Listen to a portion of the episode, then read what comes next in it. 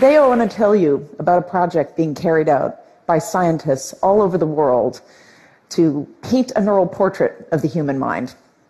And the central idea of this work is that the human mind and brain is not a single general purpose processor, but a collection of highly specialized components, each solving a different specific problem, and yet collectively making up who we are as human beings and thinkers.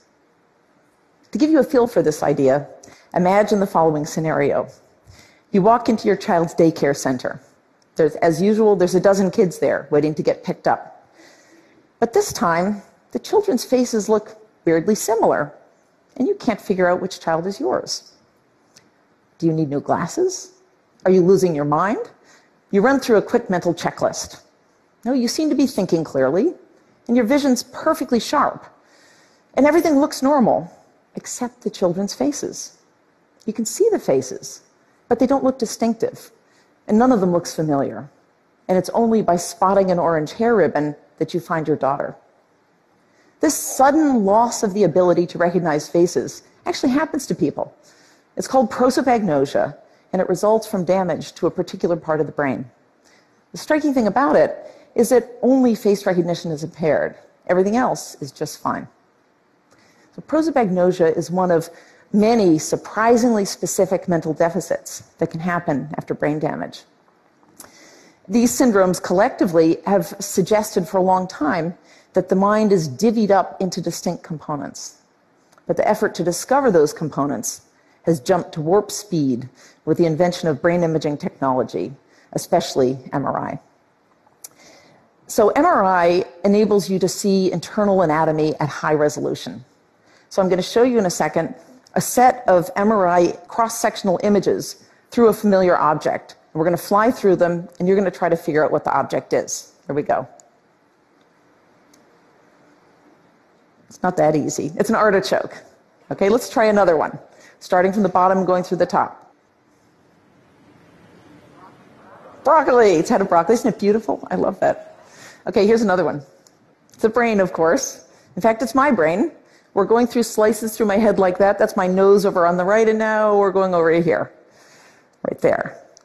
So this picture's nice, if I do say so myself. Um, but it shows only anatomy.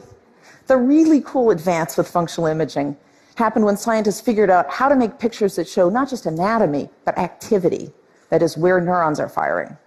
So here's how this works brains are like muscles. When they get active, they need increased blood flow to supply that activity. And lucky for us, blood flow control to the brain is local. So if a bunch of neurons, say right there, get active and start firing, then blood flow increases just right there. So functional MRI picks up on that blood flow increase, producing a higher MRI response where neural activity goes up. So to give you a concrete feel for how a functional MRI experiment goes and what you can learn from it and what you can't, uh, let me describe one of the first studies I ever did. We wanted to know if there was a special part of the brain for recognizing faces. And there was already reason to think there might be such a thing based on this phenomenon of prosopagnosia that I described a moment ago. But nobody had ever seen that part of the brain in a, in a normal person. So we set out to look for it. So I was the first subject. I went into the scanner, I lay on my back, I held my head as still as I could while staring at pictures of faces like these, and objects like these, and faces and objects for hours. So, as somebody who has pretty close to the world record of total number of hours spent inside an MRI scanner, I can tell you that one of the skills that's really important for MRI research is bladder control. So, when I got out of the scanner, I did a quick analysis of the data, looking for any parts of my brain that produced a higher response when I was looking at faces than when I was looking at objects. And here's what I saw. Now, this image looks just awful by today's standards. But at the time, I thought it was beautiful. What it shows is that region right there, that little blob, it's about the size of an olive, and it's on the bottom surface of my brain, about an inch straight in from right there. Okay? And what that part of my brain is doing is producing a higher MRI response, uh, that is higher neural activity, when I was looking at faces than when I was looking at objects. So that's pretty cool. But how do we know this isn't a fluke? Well, the easiest way is just do the experiment again. So I got back in the scanner, I looked at more faces, and I looked at more objects, and I got a similar blob. And then I did it again, and I did it again, and again, and again, and around about then, I decided to believe it was for real. But still, maybe this is something weird about my brain, and no one else has one of these things in there. So to find out, we scanned a bunch of other people and found that pretty much everyone has that little face processing region in a similar neighborhood of the brain. So the next question was what does this thing really do? Is it really specialized just for face recognition? Well, maybe not, right? Maybe it responds not only to faces, but to any body part. Maybe it responds to anything human, or anything alive, or anything round. The only way to be really sure that that region is specialized for face recognition is to rule out all of those hypotheses. So we spent much of the next couple of years scanning subjects while they looked at lots of different kinds of images. And we showed that that part of the brain responds strongly when you look at any images that are faces of any kind. And it responds much less strongly to any image you show that isn't a face, like some of these. So, have we finally nailed the case that this region is necessary for face recognition? No, we haven't. Brain imaging can never tell you if a region is necessary for anything. All you can do with brain imaging is watch regions turn on and off as people think different thoughts. To tell if a part of the brain is necessary for a mental function, you need to mess with it and see what happens. And normally, we don't get to do that. But an amazing opportunity came about very recently when a couple of colleagues of mine tested this man who has epilepsy and who's shown here in his hospital bed where he's just had electrodes placed on the surface of his brain to identify the source of his seizures. So it turned out by total chance that two of the electrodes happened to be right on top of his face area.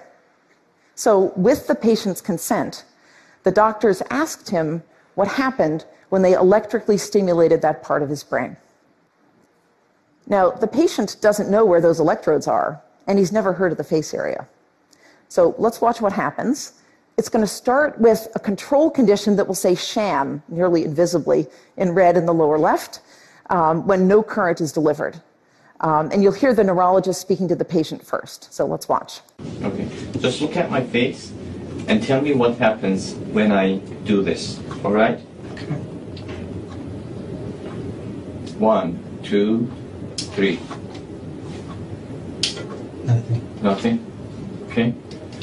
I'm going to do it one more time. Look at my face. One, two, three. You just turned into somebody else. Tell me Your face metamorphosed. Your nose got saggy, you went to the left. You almost looked like somebody I'd seen before, but somebody different. That was a trip. So this experiment this experiment finally nails the case that this region of the brain is not only selectively responsive to faces, but causally involved in face perception. So I went through all of these details about the face region to show you what it takes to really establish that a part of the brain is selectively involved in a specific mental process. Next, I'll go through much more quickly some of the other specialized regions of the brain that we and others have found. So to do this, I've spent a lot of time in the scanner over the last month, so I can show you these things in my brain. So let's get started. Here's my right hemisphere. So we're oriented like that. You're looking at my head this way. Imagine taking the skull off and looking at the surface of the brain like that. Okay, now as you can see, the surface of the brain is all folded up. So that's not good. Stuff could be hidden in there. We want to see the whole thing. So let's inflate it so we can see the whole thing. Next, let's find that face area I've been talking about that responds to images like these. To see that, let's turn the brain around and look on the inside surface on the bottom. And there it is. That's my face area. Just to the right of that is another region that is shown in purple that responds when you process color information. And near those regions are other regions that are involved in perceiving places. Like right now, I'm seeing this layout of space around me, and these regions in green right there are really active. And there's another one out on the outside surface again, where there's a couple more face regions as well. Also in this vicinity is a region that's selectively involved in processing visual motion, like these moving dots here. And that's in yellow at the bottom of the brain. And near that is a region that responds when you look at images of bodies and body parts, like these. And that region is shown in lime green at the bottom of the brain. Now, all of these regions I've shown you so far are involved in specific aspects of visual perception. Do we also have specialized brain regions for other senses, like hearing? Yes, we do. So if we turn the brain around a little bit, here's a region in dark blue that we reported just a couple of months ago. And this region responds strongly when you hear sounds with pitch, like these.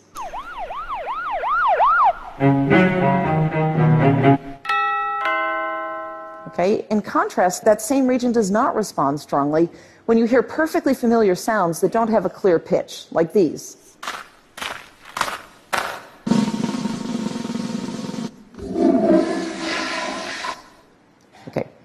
Next to the pitch region is a, another set of regions that are selectively responsive when you hear the sounds of speech.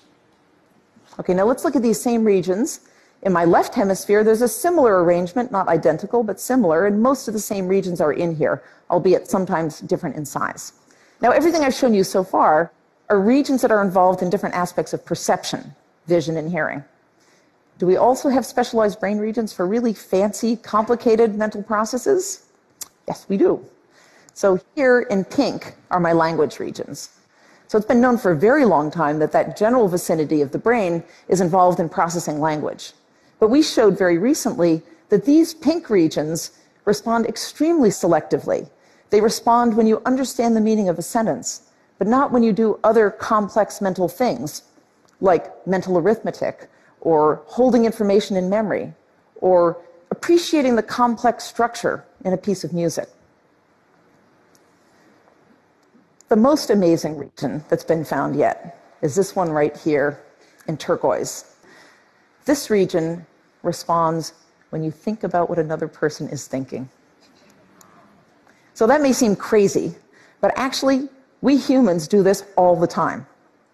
You're doing this when you realize that your partner is going to be worried if you don't call home to say you're running late.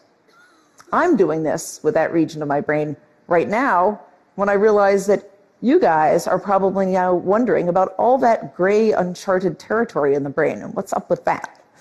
Well, I'm wondering about that too.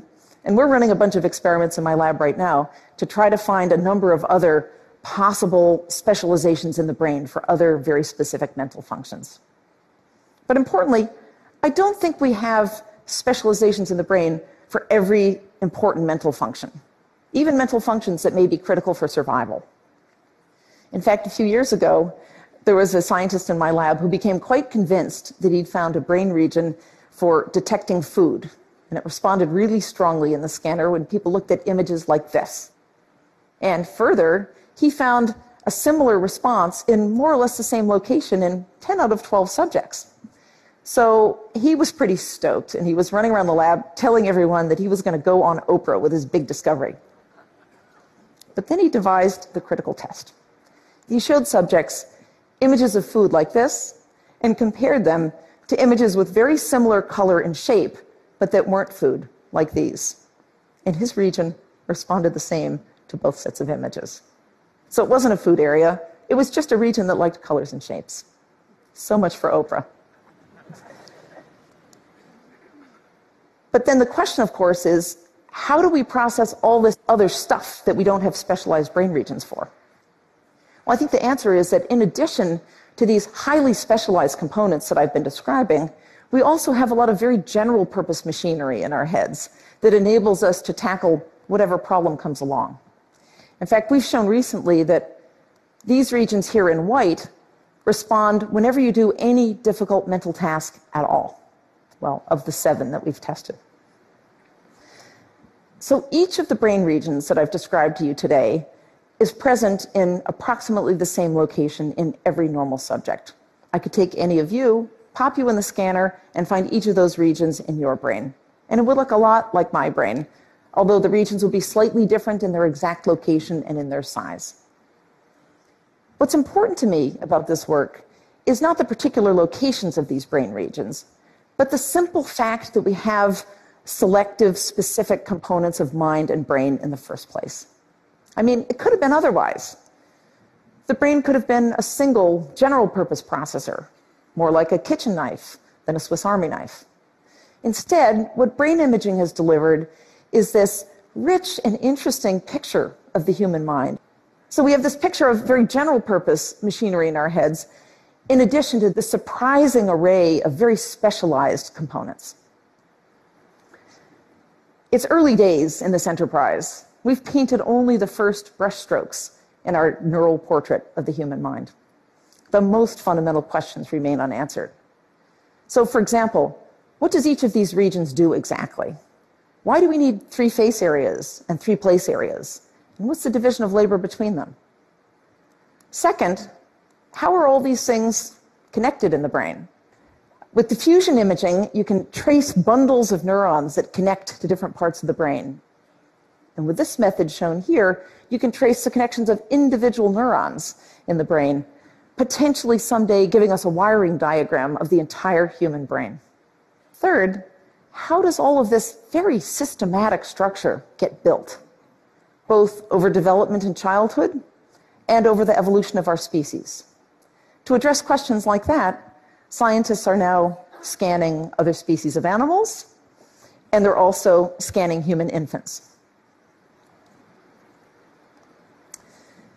Many people justify the high cost of neuroscience research by pointing out that it may help us someday to treat brain disorders like Alzheimer's and autism. That's a hugely important goal, and I'd be thrilled if any of my work contributed to it. But fixing things that are broken in the world is not the only thing that's worth doing. The effort to understand the human mind and brain is worthwhile, even if it never led to the treatment of a, of a single disease. What could be more thrilling than to understand the fundamental mechanisms that underlie human experience? To understand, in essence, who we are. This is, I think, the greatest scientific quest of all time.